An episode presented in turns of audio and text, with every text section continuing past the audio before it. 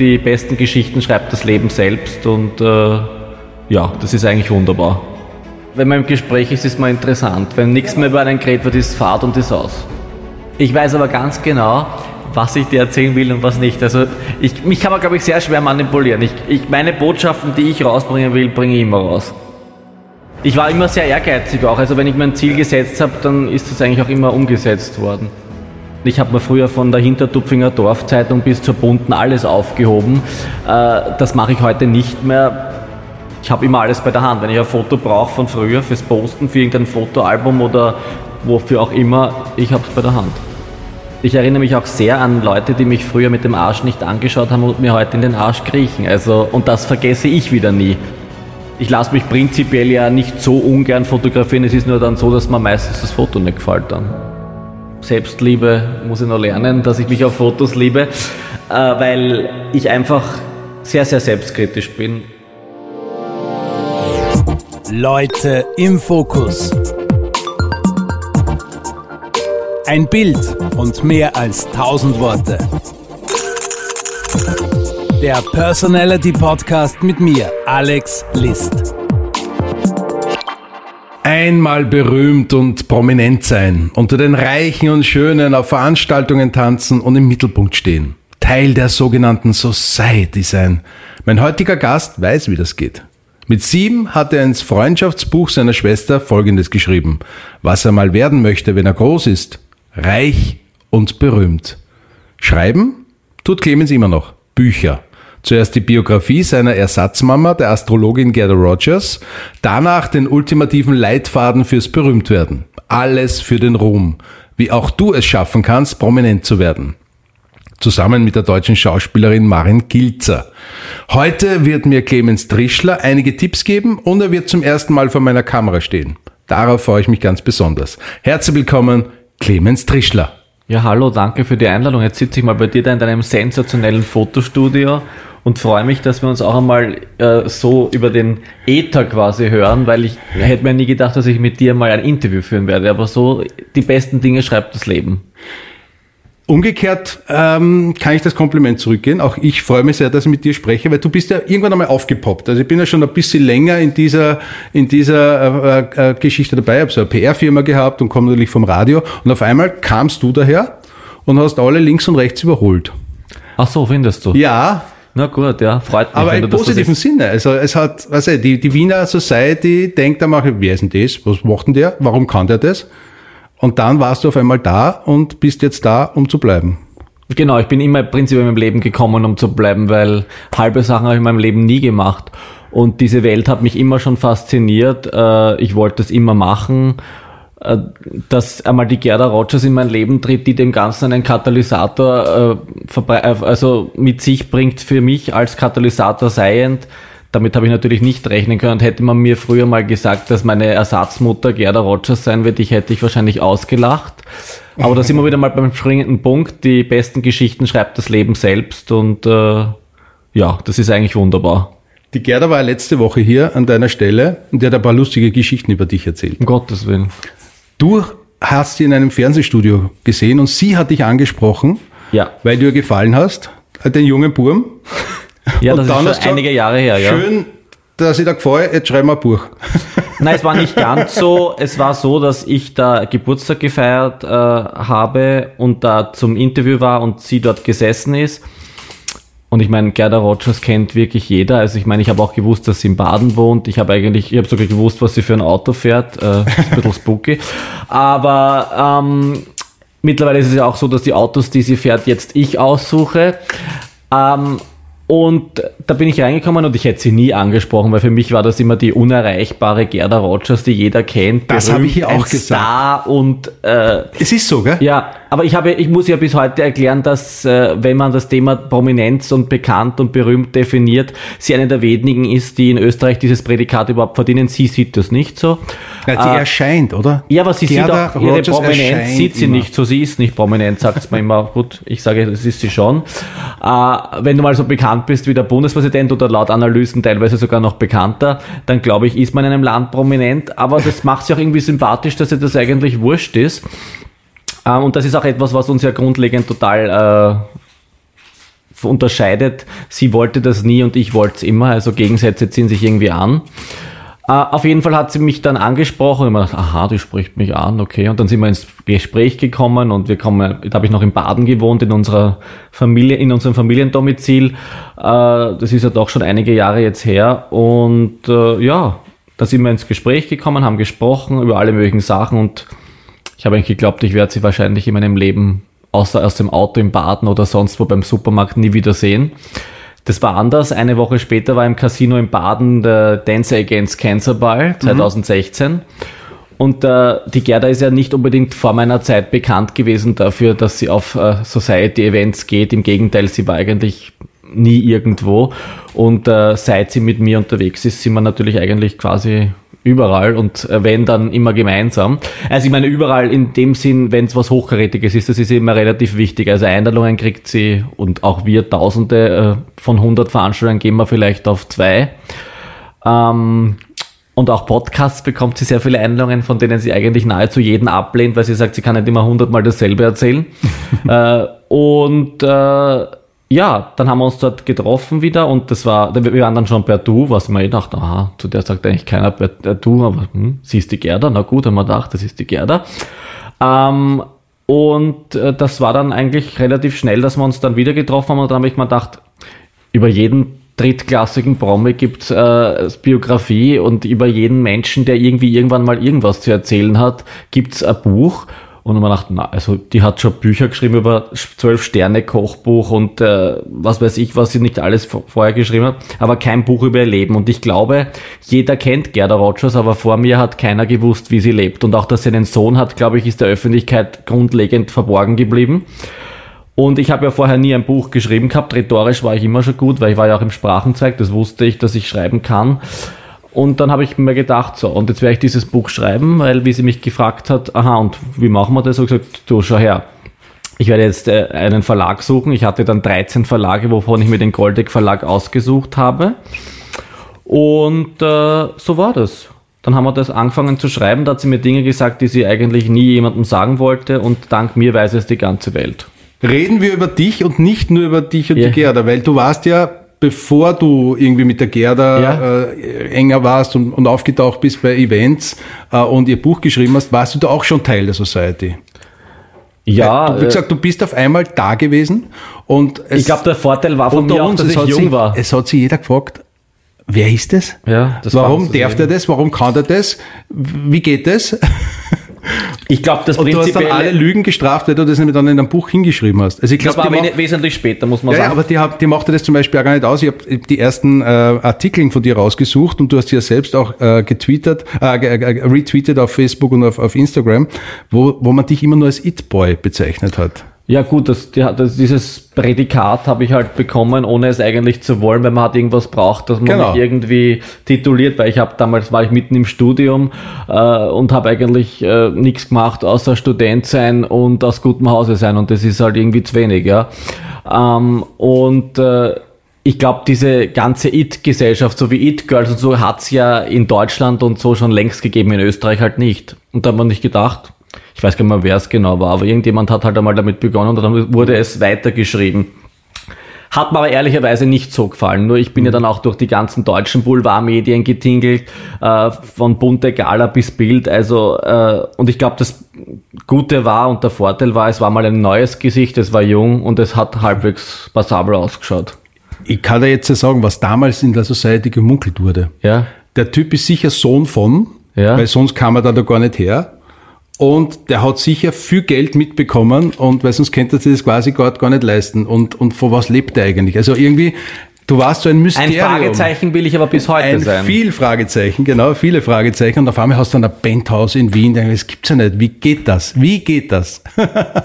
ja. Und diese Frage habe nicht nur ich gestellt. Verstehst du das? Natürlich, aber wenn man im Gespräch ist, ist man interessant. Wenn nichts genau. mehr über einen geredet wird, ist Fahrt und ist aus. Genau. Und dann kommst du auf einmal mit deutschen Schauspielerinnen daher, Mariela Ahrens, mit der, ja. mit der Marin Gilzer, wie geht das? Wie geht das? Es ist gegangen. ich war immer sehr ehrgeizig auch. Also wenn ich mir ein Ziel ja. gesetzt habe, dann ist das eigentlich auch immer umgesetzt worden. Und äh, meine Familie hat immer gesagt, du kannst das alles machen, nur lass uns alle raus. Also ähm, Home Stories und Co. habe ich erst gemacht, wie ich alleine gewohnt habe. Mhm. Also das wollten sie überhaupt nicht. Und die Home Stories Anfang hat schon lang vorher gegeben. Ähm, meine Familie hat auch das nie so besonders toll gefunden, dass ich in den Medien bin, aber sie haben sich halt gedacht, das wollte ich immer. Und äh, so war das dann. Und die Agentur für Celebrities, die, mit denen du mich dann allen siehst, habe ich ja auch erst wesentlich später gegründet, weil ich ja heute neben einer PR-Agentur und einer Künstleragentur mit äh, Schauspielern wie der Julia Cencic oder Michael Steinacher oder eben Mariella Ahrens oder mittlerweile auch Gerda Rogers äh, habe, das ist alles aus dem erst entstanden und auch die Bücher und so, ja. Also ich meine, ich mache auch Immobilienentwicklung, ich mache so viele verschiedene Sachen, also ich könnte gar nicht aufziehen, was ich alles mache. Und ich glaube, was eben spannend ist, ist die Tatsache, dass es da jemanden gegeben hat. Äh, ich meine, mittlerweile jetzt bin ich da seit fast zehn Jahren in dem Geschäft dabei. Äh, ich war Anfang 20, jetzt werde ich 30 ich kenne das Geschäft. Ich glaube, jetzt bin ich kein Newcomer mehr. Jetzt bist du irgendwann mal etabliert, ja. Und äh, ich kann mich nur erinnern, ich habe mir früher von der Hintertupfinger Dorfzeitung bis zur Bunten alles aufgehoben. Äh, das mache ich heute nicht mehr, weil ja, immer mal ist genug. Also ich meine, wenn jetzt große Geschichten kommen, dann hebe ich mir die schon auf. Aber es ist auch so, dass ich manchmal, außer ich habe meinen Google Alerts eingeschaltet, gar nicht draufkomme, dass es irgendwo drinnen war. Und wenn es drinnen war, habe ich schon nicht mehr gesehen. Also, äh, und mittlerweile glaubt man ja auch, dass du was kannst. Weil, ja, äh, mittlerweile weiß man es vielleicht sogar. Absolut, na, Entschuldige, genau, man weiß, dass du was kannst, weil es war auch zu diesem Gespräch, na jetzt schauen wir mal, der wird sich schon die Hörndeln abstoßen. Oder der ist ein Eintagsflieger und bald einmal weg. Genau, weil äh, das Leben, wie, es, wie er sich das vielleicht vorstellt, ist in Österreich nicht so. Da mhm. gibt's Neid, da gibt's äh, eigentlich... Na gut, den äh, Neid kennen alle Leute, die erfolgreich sind, meine, erfolgreich sind in jeder, äh, genau. in jeder Sparte. Ähm, ich meine, den Neid habe ich schon als Kind gekannt, wenn Leute gesagt haben, die fahren viermal im Jahr auf Urlaub oder dreimal oder der wohnt in einer Villa oder der hat ein tolles Leben oder also Neid ist dehnbarer Begriff und auch das Wort reich ist ein dehnbarer Begriff. Für manche Leute bist du reicher, wenn du äh, eine Wohnung hast, äh, die 2000 Euro kostet im Monat und du die Miete leisten kannst. Für jemanden anderen bist du aber wieder arm. Also ich meine, das ist alles im Leben ein sehr dehnbarer Begriff für alle möglichen Sachen und ich glaube, der springende Punkt, der mein Leben dann eben die entscheidende Wende gegeben hat, war die Begegnung mit der Gerda, weil ich glaube, mhm. da habe ich den Leuten ziemlich einen in die Goschen kaut, äh, die geglaubt haben, dass es jetzt runtergeht. Und ich meine, Gerda Rogers zu kennen und auch dann eine, die einen dann auch fördert und sie sagte auch immer wieder in zahllosen Interviews, dass sie junge Leute prinzipiell gerne fördert, war sehr wenige Leute, die so bekannt sind, wie sie überhaupt gern machen, weil die sind gern selber im Mittelpunkt, das ist sie, wie wir wissen, nicht. Mhm. Äh, und ja, dieser Pusher und Katalysator ist eigentlich der Grund, warum sich mein Leben vollkommen geändert hat, weil daraufhin habe ich die Agentur vergrößert und habe das PR-mäßige ausgebaut, bin in Serien aufgetreten, in Talkshows. Jetzt habe ich einen Spielfilm gerade mit einer Gastrolle gemacht, äh, schreibe meine Bücher, jetzt kommt dann bald mein drittes Buch raus. Äh, also ich bin auch jemand, Fahrt darf mir nie sein. Ich muss immer was unterwegs sein. Also zu Hause auf der Couch sitzen wirst du mich im Jahr von 365 oder 66 Tagen vielleicht vier sehen. Ja, aber ich muss immer auf Achse sein, ich muss immer unterwegs sein, äh, ich muss, da muss immer irgendwas sein. Also langweilig ist schrecklich. Leute im Fokus. Der Blick ins private Fotoalbum. Kommen wir mal zurück äh, zu dem Zitat, das ich in, in meiner Anmoderation gesagt habe. Du hast mit sieben Jahren in das Stammbuch deiner Schwester mhm. geschrieben, du möchtest reich und berühmt werden. Und ich habe da ein Foto gefunden, da musst du ungefähr so sieben oder acht gewesen sein. Du hast das selbst gepostet und hast gesagt, eines meiner Lieblingsfotos, du am Schoß von Otto Schenk. Ah ja, ja, ja, ja. Wie geht sowas? Man kann nicht mit sieben am Schoß vom Otto Schenk sitzen, dann beschließen, man wird reich und berühmt und dann ist man es wirklich. Du, man kann sagen, also ich meine, berühmt ist immer so ein dehnbarer Begriff.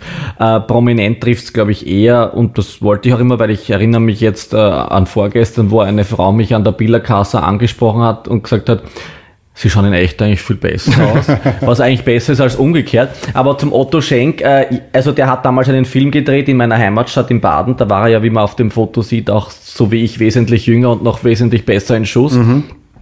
Und der Otto Schenk war für mich immer schon eine Ikone äh, des österreichischen Gesellschaftslebens würde ich eigentlich gar nicht sagen, weil der ist kein Teil der High Society, weil die wirklichen Superstars und Schauspielstars sind weder Eventgeher noch, ja, die gehen zu ihren eigenen Premieren im Theater.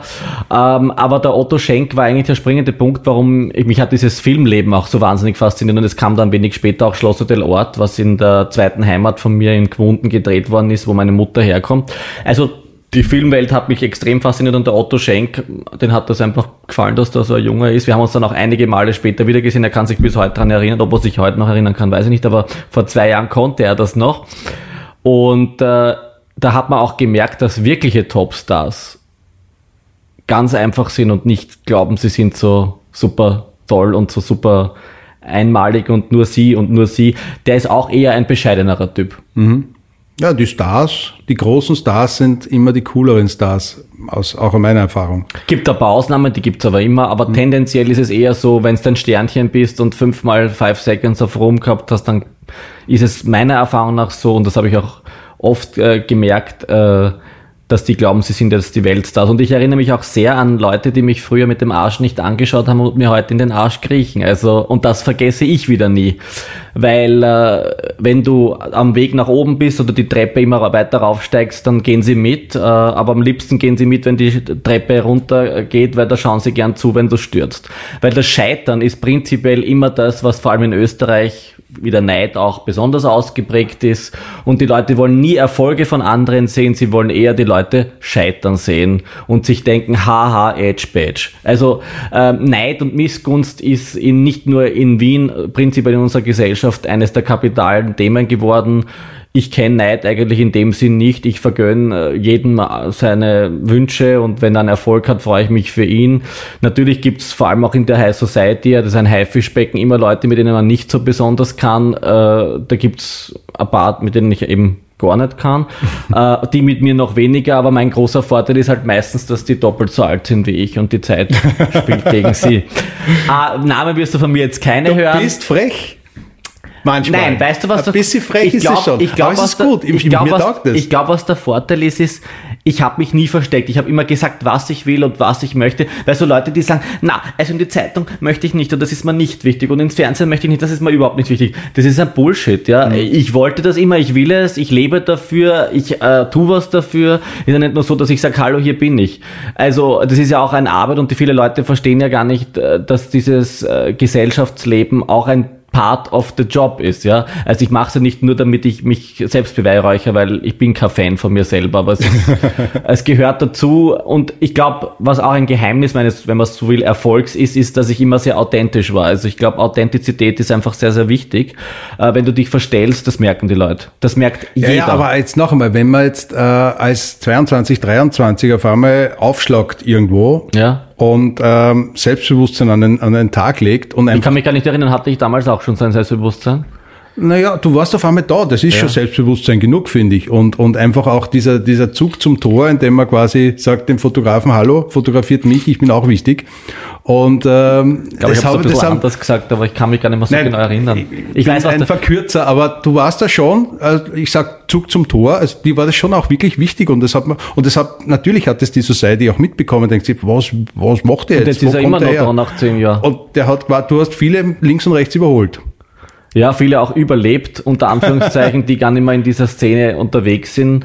Ähm, aber ja, wie gesagt, ich lebe dafür. Das Super. ist, finde ich toll, aber es hat mit meinem, es sind immer wie zwei Welten. Also die, mein, mein privates Leben hat mit dem eigentlich de facto fast gar nichts zu tun. Mein engster Freundeskreis, die kenne ich äh, fast 30 Jahre. Also meine Freunde sind überhaupt nur Leute aus äh, Schule, Kindergarten, Kindheit. Ähm, auch meine Familie, das halte ich eben alles sehr fern von dem Ganzen. Äh, also meine Familie, Freunde und privates Umfeld hat genau mit dem gar nichts zu tun. Also es ist auch so, dass ich wesentlich weniger auf Veranstaltungen gehe. Vor allem mache ich ja mit meiner Agentur auch eigene, äh, wo man auch meistens Leute sieht, die eben nicht die klassischen Society-Geher sind, sondern eben auf meine Veranstaltungen gehen. Ähm, also das ändert sich auch. Ich bin ja unter Anführungszeichen auch älter geworden. Ja, es ist auch so, ich hätte dieses Durchhaltevermögen gar nicht mehr, was ich früher hatte. Ich könnte gar nicht mehr bis um vier in der Disco stehen. Da schlafe ich schon um eins ein. Ja, also ich Moment, mein, liebe Zuhörer, das sagt ein Mensch, der gerade einmal 30 ist. na noch nicht. Noch nicht, nicht mal 30 Werde jetzt ist. 30. Entschuldige, nicht noch, noch nicht 30 ist. Und gerade zwei Jahre Corona hinter sich hatte, wo man eh nicht fortgehen konnte. Ja, da war ich viel im Ausland. Da bin ich einfach mal abgeposcht und dann bin ich wieder zurückgekommen, wie das, wie das Land kurz mal offen war. Aber jetzt mit 30, knapp 30, Entschuldige, sagst du, dass die. Mit dem Alter habe ich ein Problem. Also der 30er ist mir, Natürlich, das verstehe ich voll und aber vielleicht ganz. ist mir dann wurscht. Tag Sagt dir später. ein über 50-Jähriger. Ja. Aber noch nicht der doppelt so alt wie wie du. 30. Aber ähm, du sagst, du bist dann schon manchmal müde. Ja, die Gerda sagt auch oft zu mir, ich habe mehr Durchhaltevermögen als du und sie hat eigentlich recht. Weil die Frau hat überhaupt eine Power ohne Ende. Ja, ja, aber du, du trinkst ja auch meines Wissens keinen bis null Alkohol, du rauchst nicht. Nein. Das heißt, du solltest nehme eigentlich ich ein total fittes Leben führen und äh, Ja, die ein, zwei, drei Stunden am Ernährung. Abend können ja kein Problem für dich sein, oder? Oder bist du ein Frühaufsteher und der Tag dauert Nein, einfach sehr lange? ein Normalaufsteher, ähm, aber prinzipiell ist es einfach so, ich habe wirklich in meinem Leben so viele Nächte gefeiert in sämtlichen Diskotheken, die dieses Land und auch andere Länder haben. ich habe auch äh, früher getrunken, ich habe auch, ich meine, jetzt habe ich nie gesoffen ohne Ende, aber ähm, eine ganz normale Jugend und äh, frühes Erwachsenenalter gelebt, aber irgendwann mal habe ich mir dann gedacht, es ist mir eigentlich zu, zu schade, da mein Leben äh, mit irgendwelchen durchzechten Nächten zu verbringen und dann zwei Tage dann ausnüchtern danach. Also, und es ist so, auch ich werde älter, es wird jeder älter und mit jedem Jahr, dass man älter wird, ich, ich, ich denke mir das auch oft, wenn ich mir zum Beispiel Fotos von vor fünf Jahren anschaue, man verändert sich einfach, man schaut einfach erwachsener, reifer aus und ich glaube auch die Gedanken sind einfach andere. Ich meine, ich war immer vielleicht meinem Alter ein bisschen voraus, weil ich einfach gewisse Dinge anders sehe als andere in meinem Alter und wie, wie gesagt, der Ehrgeiz, glaube ich, der durchtreibt mich äh, mein ganzes Leben und kommt von meiner Kindheit her, weil ich bin einfach auf Erfolg getrimmt von meiner Familie. also, was Ja. ich sagen? Und mein ich Opa ist ja mein gefunden, größtes wo du gesagt Vorbild. hast, man verändert Ja? sich im Leben. Ja, das ist ist das ungefähr wie alt? Zehn Jahre her? Warte, muss man das ein bisschen genauer anschauen? Der junge Clemens Ich glaube, Trischler, das ist sogar noch älter. Noch da war ich, älter? glaube ich, 18. Also es ist 11, 12 Jahre alt. aber schon stylisch mit Hoodie, mit Kopfhörer. Also Aussehen und Look, das war schon immer wichtig, oder? Das war mir immer sehr wichtig. Ähm, ich habe auch so viel gewarnt, wie, glaube ich, wenige andere Menschen. Äh, in Wahrheit sieht man trotzdem immer dasselbe an. Also Genau. ich habe einen begehbaren Schrank, äh, wo die Gerda oft zu mir sagt, du hast ja mehr gewarnt als ich und ich habe schon viel. Also Shoppen ist jetzt nicht so meine wahnsinnige Leidenschaft. Für mich wäre es praktisch, wenn ich wo reingehe und gleich das bekomme, was ich suche. Weil du kaufst nie das, wenn du wohin gehst, was du eigentlich haben willst. Und ich war früher zum Beispiel zum Thema Veränderung, ich war extrem markenfixiert. Mir war das total wichtig, dass das jetzt irgendein Designer sein muss. Heute kaufe ich mir von ganz teuer bis ganz billig, mir ist das vollkommen wurscht, das muss mir gefallen. Und heute ist es ja gar nicht mehr so Es ist doch man- wurscht, oder? Ja, aber das war halt überhaupt bei mir, ich kann mich erinnern, in meiner Jugend und meiner, wie ich in der Schule war, da war Tommy Hilfiger und Ralf Lauren, also der Oberwahnsinn. Also da musste das, äh, wir machen jetzt Werbung, äh, das würde ich halt nie wieder Wir sind ja kein anziehen. Radiosender, wir dürfen das. Würde ich nie wieder anziehen. Also da musste vom, vom, vom, vom Socken bis zur Unterwäsche, über das Hemd äh, bis zur Haube im Winter alles von Tommy Hilfiger sein. Also so ändern sich die Die Zeiten. Familie oder die Eltern haben mitgespielt? Ich glaube, die haben bei mir mitspielen müssen.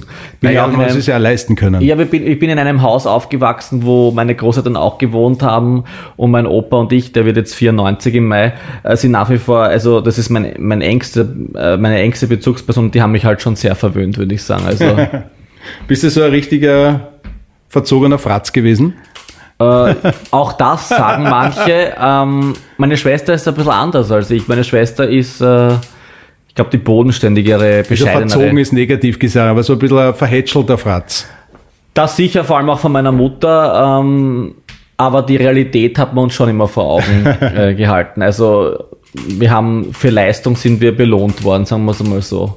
Aber nur jetzt alles hinten hineingeschoben, so war es nicht in meinem Leben. Also es war auch sehr wichtig, dass man sich alles selber erarbeitet. Also hätte ich gesagt, ich lege mich auf die faule Haut, hätte meine Familie gesagt, kannst gern machen, aber das war's dann.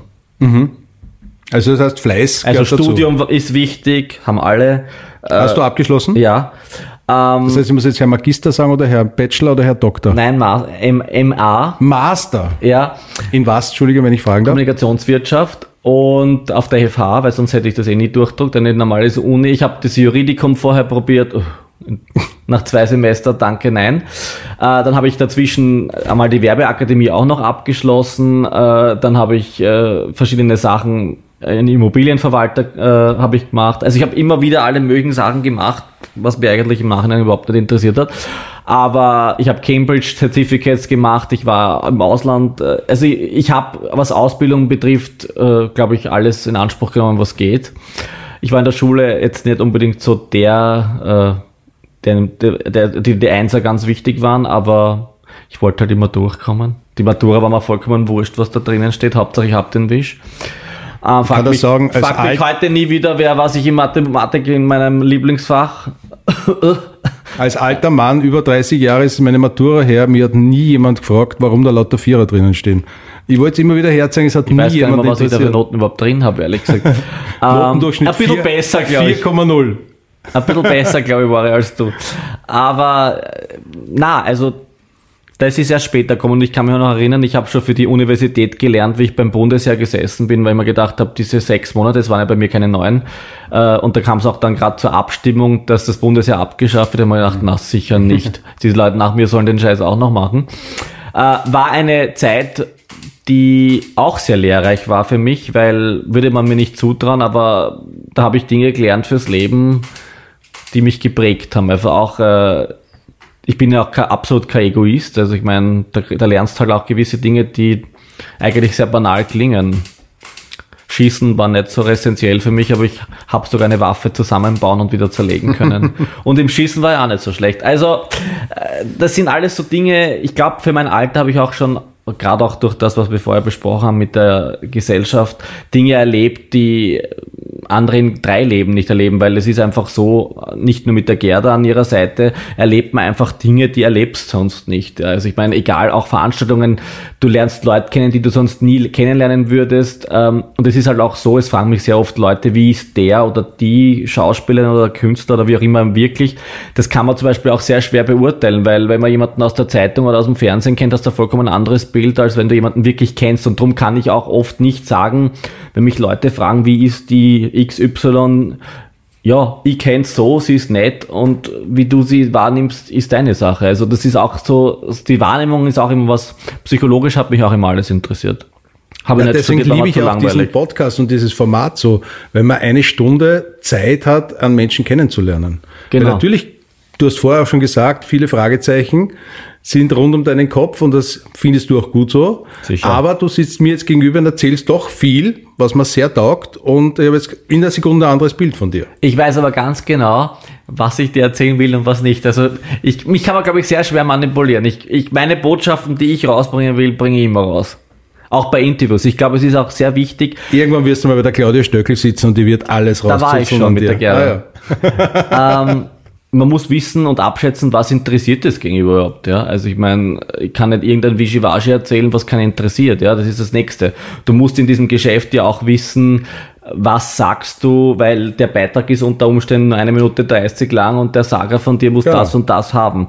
Äh, Und äh, originell und lustig und selbstironisch ist nie falsch. Das ist der Ja, springende Punkt. man merkt schon, du bist mittlerweile zum Profi avanciert und, und weißt schon, Ich habe, was glaube ich, du hab schon in meinem Leben ein paar Interviews gemacht, ob es äh, mit Fernsehen, Radio oder äh, TV oder Print war, ist egal. Ähm, das lernt man.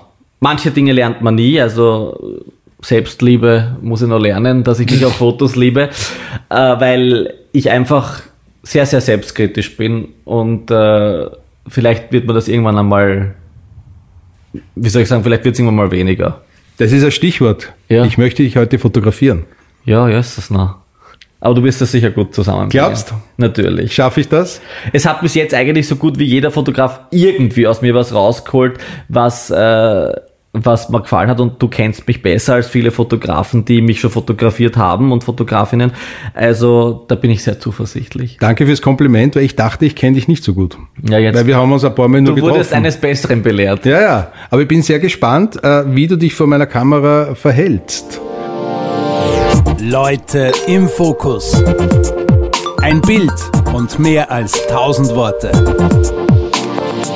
Das Shooting. Du hast einen Hoodie an, Ja. was mir sehr taugt, also mit einer Ich Kapuze. liebe Hoodies. Ich liebe mit einer Hoodies. Kapuze, mit einer Kapuze kann man viel machen. Man kann sie aufsetzen, man kann sie runternehmen. Man kann die Haare damit wieder kaputt machen, wenn Genau. man sie. Sei nicht so eitel. Das bin ich. Eitel Sei ich nicht so schon. eitel. Gehen wir fotografieren und dann schauen wir, was wir Ja. auch zusammenbringen. Komm ein bisschen näher zu mir, Clemens. Machen wir einen Testshot. Du weißt, was ich mag, nämlich keine klassischen Beachball-Fotos. Die Zeit ist lang vorbei. Aber es ist schon mal prinzipiell gut. Sehr gut. Gefällt mir sehr. Die sind ja super. Gut, gell? Ja, ich hasse mich eigentlich nochmal. Also, Warum? Fotos. also von 100 Fotos, die du machst, gefallen mir wahrscheinlich 98 nicht, aber nicht, weil du nicht fotografieren kannst, aber ich, wenn ich. das heißt, wir machen 1500 Fotos jetzt, oder was? Mag sein, dass wir, 12, dass wir 1500. Na, das geht schon schnell. Dann zurück die Hände lassen. Machen wir mal so.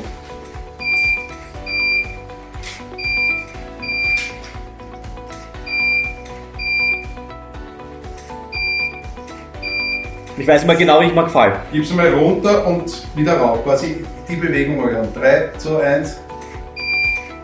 Warte schnell, gell? Fotografieren kannst sehr gut, lieber Alex.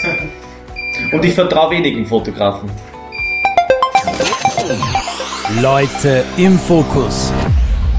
Ein Bild und mehr als tausend Worte.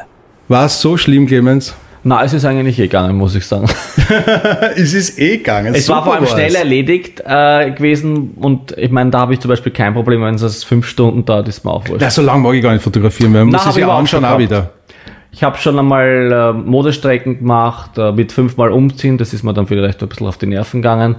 Aber pff, solange es im Kasten ist, ist im, solange es dauert, ist, bis es im Kasten ist, dann ist es so. Schau, der Podcast heißt Im Fokus. Ich fokussiere meine Menschen und das muss ja schnell gehen. Es ist ja stundenlang einfokussieren, ist ja Fahrt. Dafür haben wir Zeit im Plaudern, aber beim Fotografieren muss es schnell gehen. Gut. Und länger als fünf Minuten hat es ja nicht gedauert, hoffe ich. Nein, ich glaube, es hat fünf Minuten Und gedauert. trotzdem gibt's gute Fotos und äh, bin schon Freu ich gespannt. mich schon. Darf ich aussuchen selber und oder bist du dann so kritisch und möchtest jedes freigeben? Ich möchte mir es gerne anschauen, weil ich möchte, ich möchte gerne wissen, was mir gefällt. Ich möchte das nicht so gern, aber gerne schicke das vorab. Du, das, das kenne ich oft so, weißt du, weil du hast mich jetzt gefragt und das ist die Ja, ja, Antwort. na klar, drauf. keine Frage. Aber wir werden trotzdem Freunde bleiben, egal wie es passiert. Nein, ich schicke da gerne eine, eine Auswahl, die ich, eine Vorauswahl. Ja. Und wir haben ja noch ein bisschen Zeit, bevor, bevor wir es dann äh, on, on air schicken. Mhm. Aber, also dieses Gespräch ist voraufgezeichnet, aber wir werden schon auf einen grünen Zweig kommen, oder? Davon bin ich überzeugt. Auf einen grünen Zweig überhaupt, weil ich halt grün angezogen bin. Auf dem Schwarz-Weiß-Foto sieht man es nicht. Ah, das ist blöd, ja, stimmt, hast recht. Lieber Clemens, wir schauen uns Fotos an aus deinem Kinderalbum und deinem Jugendalbum, die du gerne immer wieder postest auf deinen Facebook- und äh, Instagram-Seiten. TikTok habe ich übrigens auch probiert, dafür war ich einfach zu alt.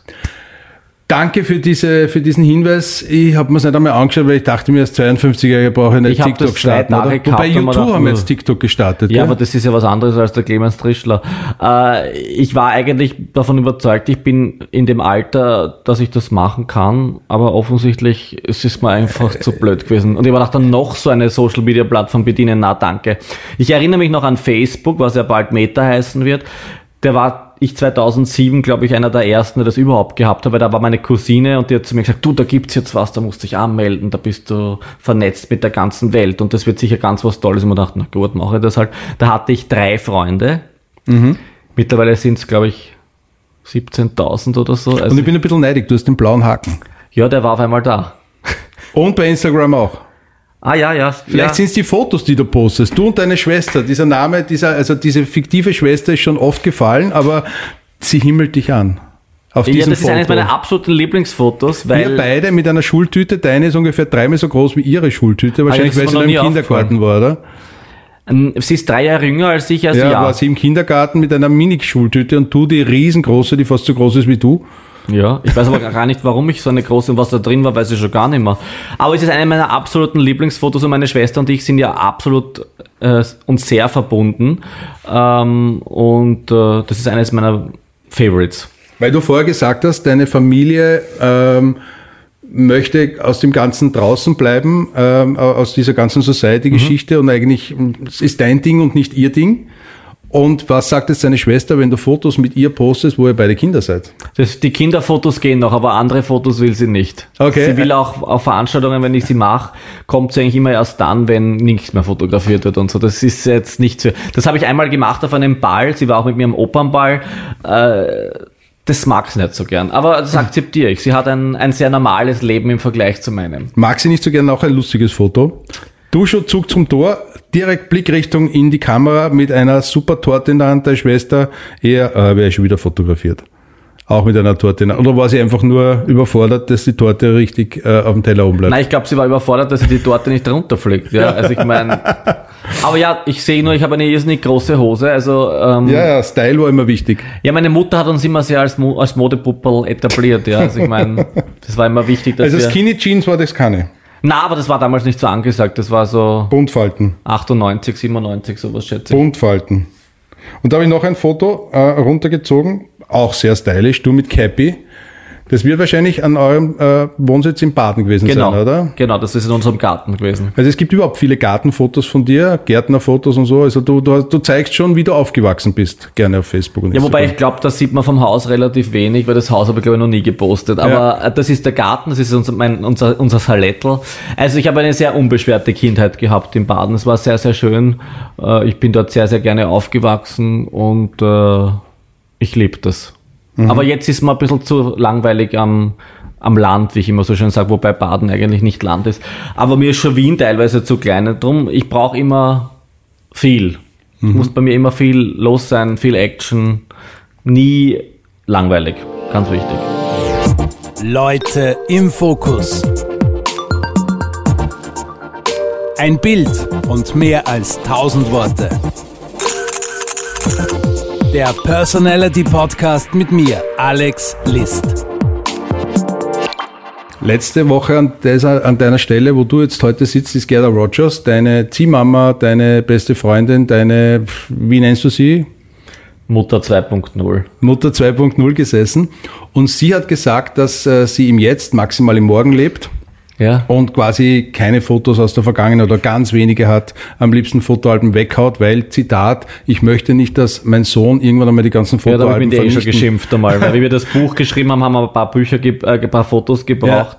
Wie bist du da zum Beispiel? Ganz Sammelst anders. Du, äh, du, du bist ein Fotoschauer und Fotosammler, Ich oder? sammle mir alles, ich heb mir alles auf. Und heute ist es natürlich ein bisschen blöd. Mit den Handys ist es so, dass man das nicht mehr ausdruckt und haptisch in der Hand hat. Das war natürlich in meiner Kindheit und Jugend schon auch noch so. Mein Opa hat auch alles mitgefilmt mit dem Camcorder und alles Mögliche.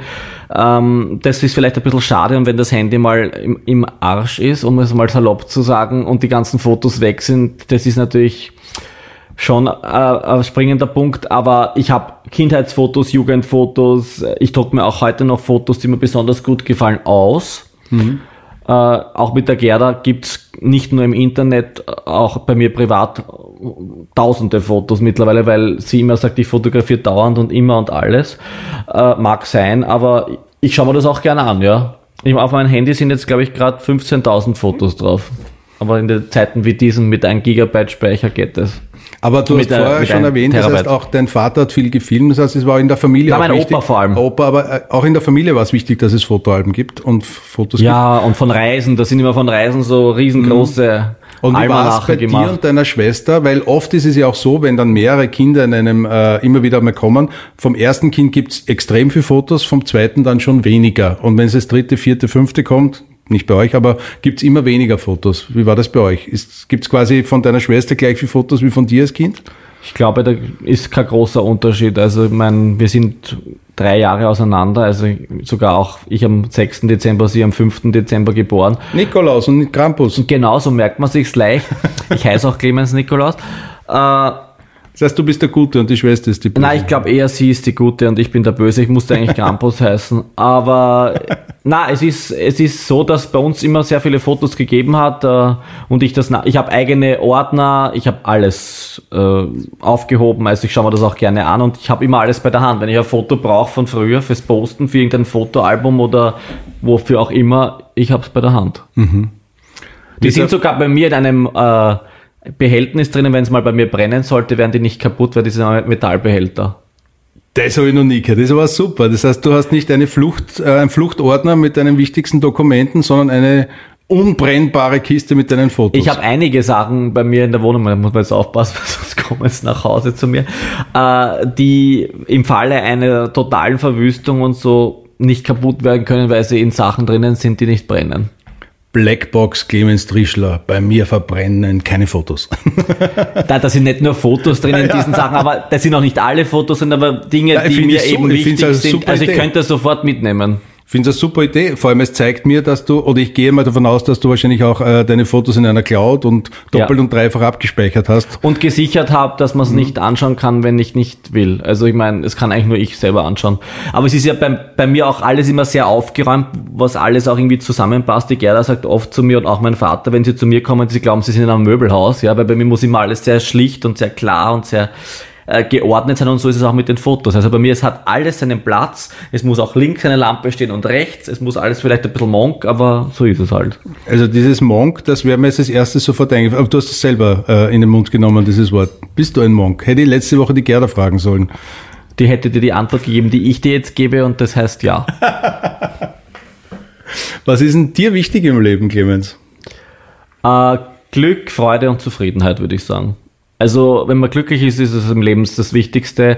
Äh, Freude hat man, wenn man glücklich ist und äh, zufrieden ist bei mir schwierig. Ich bin selten mit was zufrieden, weil wenn ich was erreicht habe, will ich glaube ich noch weiter und ich stecke mir auch oft Ziele, wo ich genau weiß, im Unterbewusstsein, die werde ich nie erreichen. Aber live your dream, sage ich immer. Also Glück ist das Wichtigste. Und äh, ich bin auch glücklich, wenn ich äh, meine Schwester sehe, wenn ich meinen Opa, meinen 93-Jährigen sehe, mit dem übers Leben reden kann, über meine Kindheit, Jugend.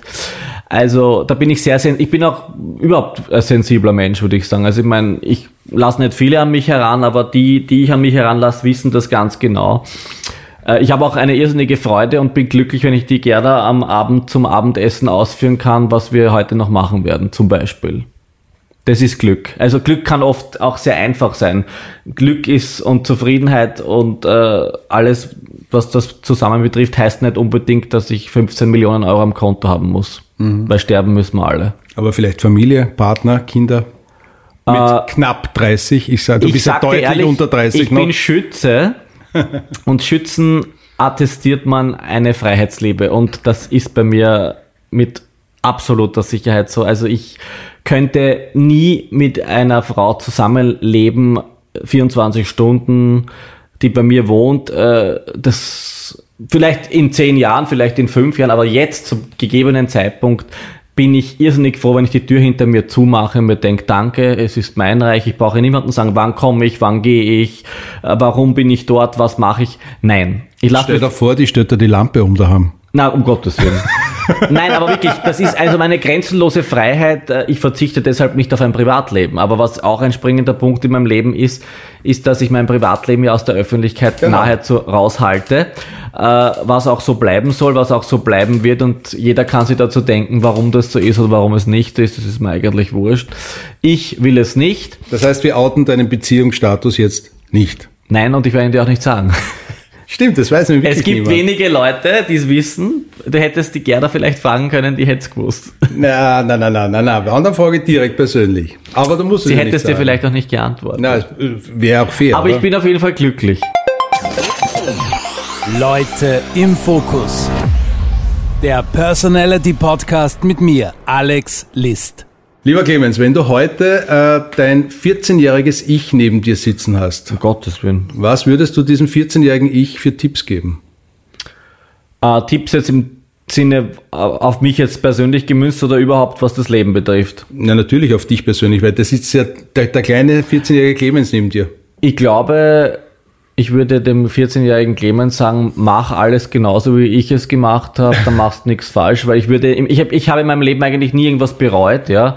Äh, Ich habe auch schon viele Schicksalsschläge in meinem Leben erlebt und Rückschläge, die man vielleicht in meinem Alter sonst nicht erlebt. Äh, Auch das gehört zum Leben dazu. Ich bewundere mich manchmal vielleicht selber auch, wie ich damit umgegangen bin oder wie ich gewisse Dinge einfach für mich abschließe und nicht daran zugrunde gehe wie manche andere. Das will man jetzt gar nicht beurteilen, warum äh, das bei anderen so ist oder nicht. Ich traue und zeige meine Schwächen gerne mir selber und nicht Coram Publico. Ähm, Und ich glaube, das würde ich dem 14-jährigen Clemens auch als guten Ratschlag geben, dass man immer ein bisschen mysteriös und mystisch bleibt.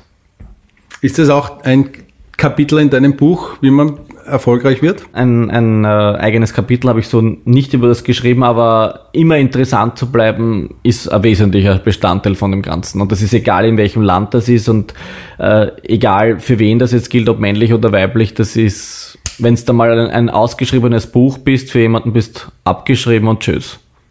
Ja, aber das, es wird ja jeden Tag ein neues Kapitel geschrieben. Ja, aber manche Leben sind so monoton, dass nicht jeden Tag ein neues Kapitel geschrieben wird. Vielleicht bei dir und bei mir, aber es gibt Leute, äh, das normale Volk, wie man so schön sagt, wo das Leben ziemlich eintönig ist, würde ich sagen. Also ich meine, man kann sich das Leben auch selber spannend machen. Das heißt, von dir wird es auch so schnell keine Autobiografie geben, weil sonst wäre das Leben auserzählt. Ja, aber da bin ich auch noch ein bisschen zu jung dafür, weil vielleicht ergibt sich in den Justin nächsten 30 Bieber hat Jahren... seine mit 16 oder 17 geschrieben. Ja, aber der hat ein bisschen mehr erlebt als ich und ich glaube, der hat sich auch gedacht, dass er vielleicht in meinem Alter gar nicht mehr unter uns weilt bei dem Lebensstil. ja. Ja, aber wann, wann ist man reif für eine Bi- Autobiografie? Ich würde sagen, vor 60 nicht. Okay. Weil äh, Ich habe meine mit 40 geschrieben. Ja, du bist eine Ausnahme. Du hast halt auch ein, ein Thema gehabt, über das du äh, schreiben wolltest, äh, was zum Autobiografischen dazu beigetragen hat. Aber in der Regel hat sich bei einem 40-jährigen Menschen noch nicht so viel getan, dass es ein ganzes Buch füllt. Ja, also ich meine, Glaube ich nicht. Ja, siehst du, ich sehe das so. Also ich, Also äh, ich, ich, ich wüsste nicht, wie ich 200 Seiten über mein Leben schreiben würde, ohne dass ich mich selbst beweihräuchern würde und das möchte ich nicht. Ich habe einfach für, für, für mein Leben zu wenig erlebt, als dass ich eine Autobiografie schreiben würde. Das ist lächerlich. aber es eine gibt Menschen, die schreiben Tagebücher und das wären tausende Seiten schon vielleicht. Ja, aber die veröffentliche ich zum Beispiel sicherlich nicht. Äh, ich habe früher Tagebuch geschrieben, das hat sich auch irgendwie alles aufgehört mit dem Handy-Zeitalter, weil ich kann mich erinnern, auch was Handys betrifft, heute kriegst du ein Handy schon mit 5, 6, ich war glaube ich 12 oder 13 und das Handy war ungefähr einen Meter groß. Ähm, und äh, Ich habe mein erstes mit 25. ja, aber das gehört. war nochmal was anderes. Aber ich habe auch noch mit Schilling bezahlt, das glaubt hat auch keiner mehr. Ich glaube, Gerda Rogers hat ihr erst überhaupt mit 60 kriegt. ja, sowas. Das war ein Nokia 3310. Das hat aber gehalten, bis ich in ihr Leben gekommen bin, also Ja. 15 Jahre. Und würde wahrscheinlich der Akku immer noch funktionieren. Ja, der ist, die hat's nie aufladen müssen, ja, so ungefähr. Ähm, na, aber es ist, ist einfach so, ja. Also ich meine, ich glaube, das ist, hat sich einfach alles auch so geändert im Leben, hat sich alles geändert und auch das Handy-Zeitalter, wie gesagt, ist, ist alles anders. Sprechen wir über äh, die Society, über rote Teppiche. Du hast gesagt, du gehst nicht mehr so viel weg, aber nach den zwei Jahren äh, Lockdown oder nach dem einen Jahr Lockdown ist man dann doch wieder ein bisschen hungrig fortzugehen oder hin und wieder geht man dann doch gerne Man auf kommt drauf, Events. wer einem aller nicht abgegangen ist. Ja, ja, aber es ist auch wieder schön. Wenn du so über einen roten Teppich gehst, bist du dann einer, der schnell vorbeihuscht mittlerweile oder, oder suchst du dann schon die Kameras? Na gut, ich gehe nicht auf einen roten Teppich und auf ein Event, dass ich dann schnell vorbei huscht. Da ist die Gerda vielleicht ein bisschen anders, aber da sage ich dann, nee, wir bleiben jetzt hier stehen und wir machen das so. Ähm, also da bin ich ganz anders, weil ich mag das gerne, ich lebe dafür, ich mache das, es gehört dazu. Es ist auch eine Ehrdarbietung für den Gastgeber, weil ich meine, der ladet einen in der Regel ja ein, weil er damit er einen Output haben will. Ähm, und äh, ja, also das gehört einfach dazu und Und es gibt Ja. so dieses klassische Ansagsicht am roten Teppich, oder? Es sagen viele Leute zu mir, dass ich eigentlich immer gleich reinschaue. Also ich Ja. habe so ein, so ein typisches Fotogesicht. Ich lache selten auf ein Foto. Das, man sagt mir oft, man könntest nicht ein bisschen mehr lachen. Äh, äh, also jetzt nicht Fotograf auf roten Teppich, aber überhaupt. Ich, ich schaue Ja. oft offensichtlich sehr ernst. Die ist halt so. Ich weiß halt auch mittlerweile, wie ich mir selber noch am ehesten gefalle vom Foto. Jetzt hat er gegrinst, der Clemens. ich hab's nicht am Foto. Sie sind frisch gebleached. Machst du Selfies, viele und gerne? Äh, Und machst du es mit der linken oder mit der rechten Hand? Warte mal, da muss ich jetzt das Handy in die Hand nehmen, wie ich es mache. Ich glaube mit der linken, ja. Ähm, prinzipiell nicht so gern, wenn man auf Selfies eher immer sehr unvorteilhaft ausschaut. Aber ja, eigentlich mache ich schon auch Selfies. Das hat sich einfach so, das sind die neuen Autogramme in Wahrheit. Machst du ein Selfie und das wird dann gepostet oder machst du 100 Selfies und schaust einmal an, welches wird's und eines, das bearbeitest noch weiter und dann machen wir noch eines, weil das ist noch nicht so super. Zweiteres und Ja? dritteres. Bist du da Dritteres. auch sehr eitel? Ja, also das erste Foto ist es bei mir nie. Wie viele Fotos wären's, wenn du ein Selfie, ein, ein Selfie planst? Das 20. Okay. Und die anderen löscht oder sicherheitshalber hebst auf? Nein, ich lösche mal alles, was mir nicht gefällt. Wird gleich, entweder es fällt mir auf den ersten Blick oder es ist weg. Und wird bearbeitet oder nicht? Ja, natürlich. Habe ich alle möglichen Apps, die das bearbeiten. Das Okay. hast du besonders gern. Ich mag das nicht so gerne. Weißt, darum sage ich ja. Also natürlich, ein bisschen bearbeite ich äh, die Fotos schon, also vor allem Ich gerade die bearbeite mich Porträts. nie so, dass man mich nicht mehr erkennt. Das stimmt, ja genau, weil es gibt ja manche Beispiele auch in der österreichischen Society, da schauen die dann irgendwelche Manga-Augen an, die dreimal so groß sind wie die ursprünglichen Augen und äh, ein Babyface mit einem Kind, das gar nicht mehr Und zum ein Rest. Lippe frisch vom Beauty Talk. Wahnsinn, oder? Wie stehst du zu diesen, äh, nennen wir sie mal Instagram-Filtern? Äh, zu diesen unnatürlichen Filtern stehe ich eher negativ, weil das ist total unnötig, weil wofür? Weil dann siehst du ihn in echt und dann reißt es sich. Ähm, aber ein bisschen, ich meine, es zeigt sich keiner gerne unvorteilhaft im Internet. Ja. Das stimmt, ja. Leute im Fokus. Blitzlichtgewitter.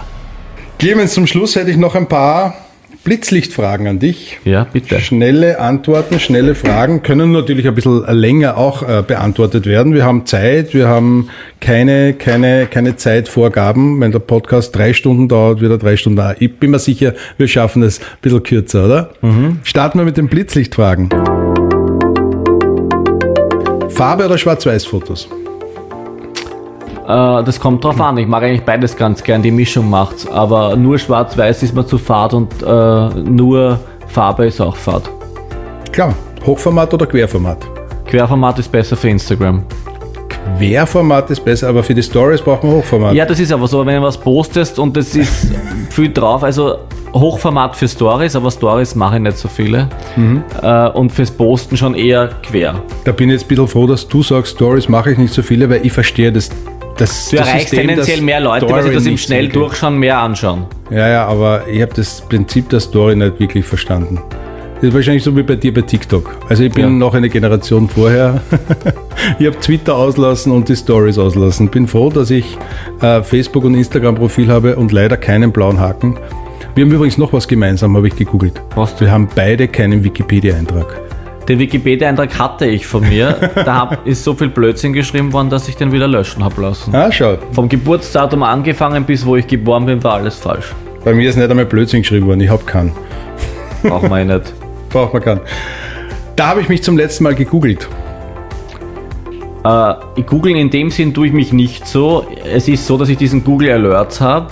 Und bei Google Alerts kriege ich immer das, was geschrieben wird. Äh, und da schaue ich dann drauf, was kommt. Aber jetzt explizit googeln tue ich mir nicht. Aber du zeigst im, im Internet schon Screenshots, wenn du zum Beispiel wieder mal im Fernsehen auftrittst. Übrigens sehr lustig, der Dominik Heinzel schreibt da Taschenbuchautor. Ja, das ist schon lang her. ähm, Aber er hast ja richtige Bücher geschrieben und keine Taschenbücher. ja, aber ich liebe den Dominik. Den mag ich sehr, sehr gern. Ähm, der darf das schreiben. Nächste Frage. Damit habe ich mein erstes Geld verdient. Beim Beck und Kloppenburg in der Herren-Exklusivabteilung am Samstag verkauft. Warst du Verkäufer? Ja. Ich war mal der mit dem besten Umsatz. Warum? Weißt du das? Weil du.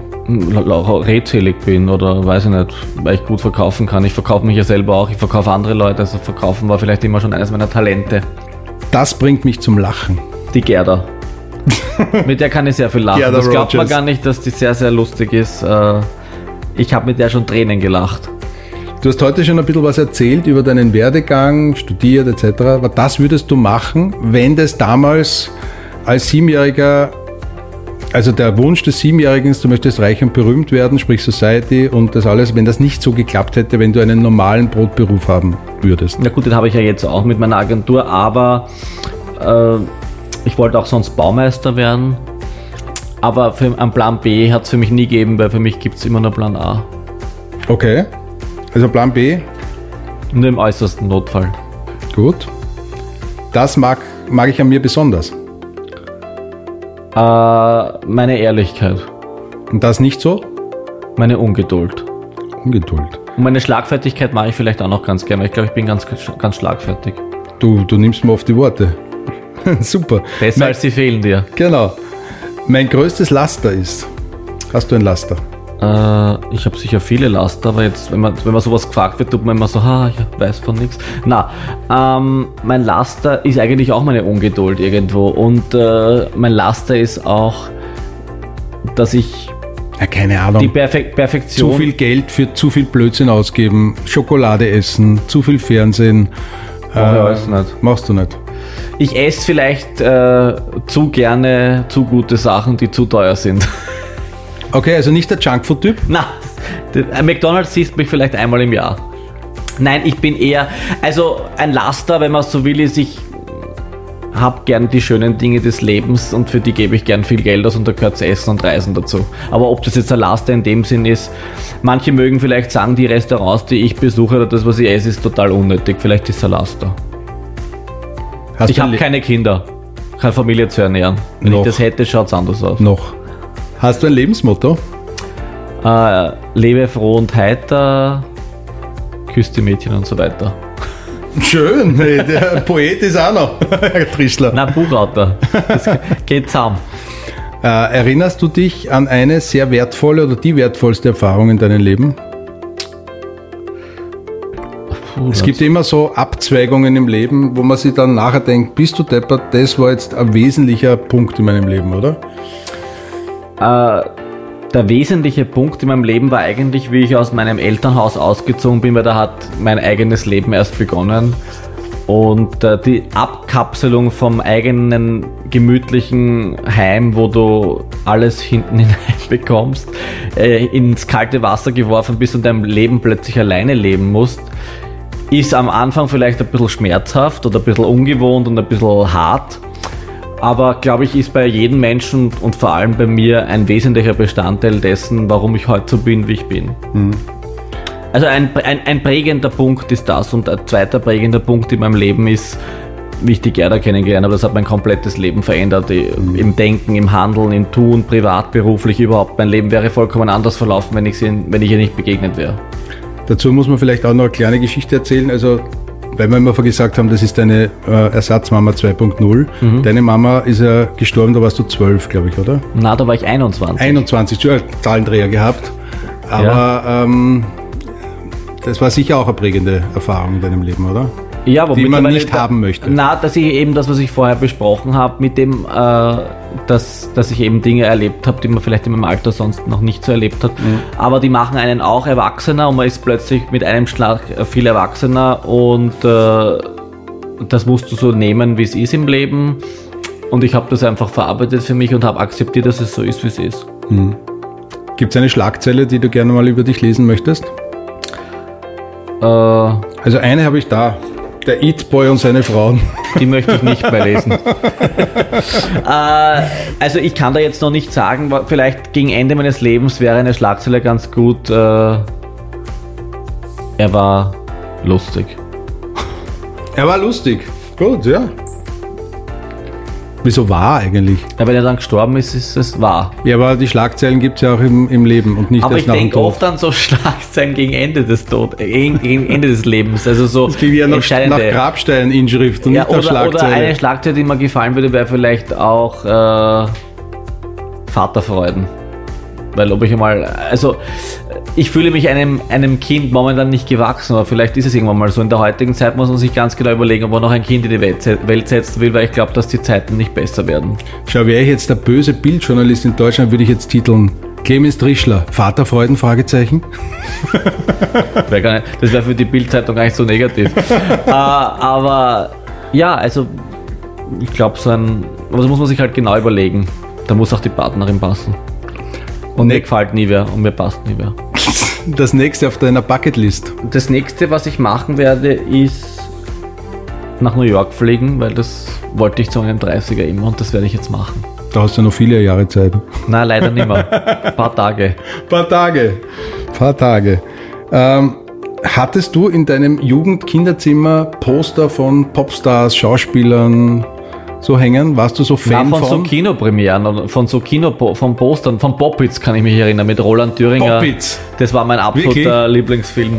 Poppits. Aber du warst nie so ein Fan von Popstar XY?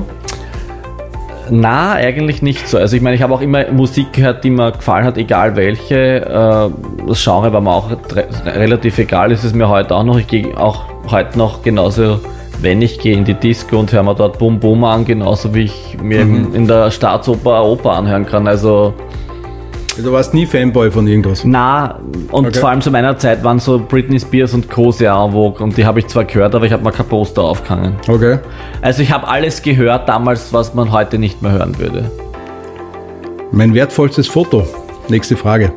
Äh, ist ein Foto mit meiner Mutter, wo ich ein Kind bin und an ihrer Hand bin. Letzte Frage. Zeigst du mir das letzte Foto in deinem Handyspeicher? Das letzte Fo- Foto ist sehr lustig, war von einer Halloween-Party, schau. Das letzte von einer Halloween-Party, das ist ja zwei Wochen her. Aber ich, ich, ich habe in meinem Spe- Speicher sonst eigentlich, doch, das letzte Foto, da sehe ich jetzt, das allerletzte Foto ist eine Imperial-Torte, die ich geschenkt bekommen habe. Vielen Dank, Clemens. Danke, Danke. für deine Zeit. Danke fürs Interview, war sehr lustig, war sehr nett. Jetzt kennst du mich noch besser, als du geglaubt hast.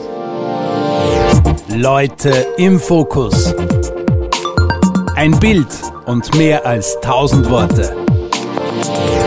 Sämtliche Fotos, die bei diesem Podcast besprochen oder geshootet werden, findet ihr auf www.alex-list.com und auf unseren Social Media Kanälen Facebook und Instagram.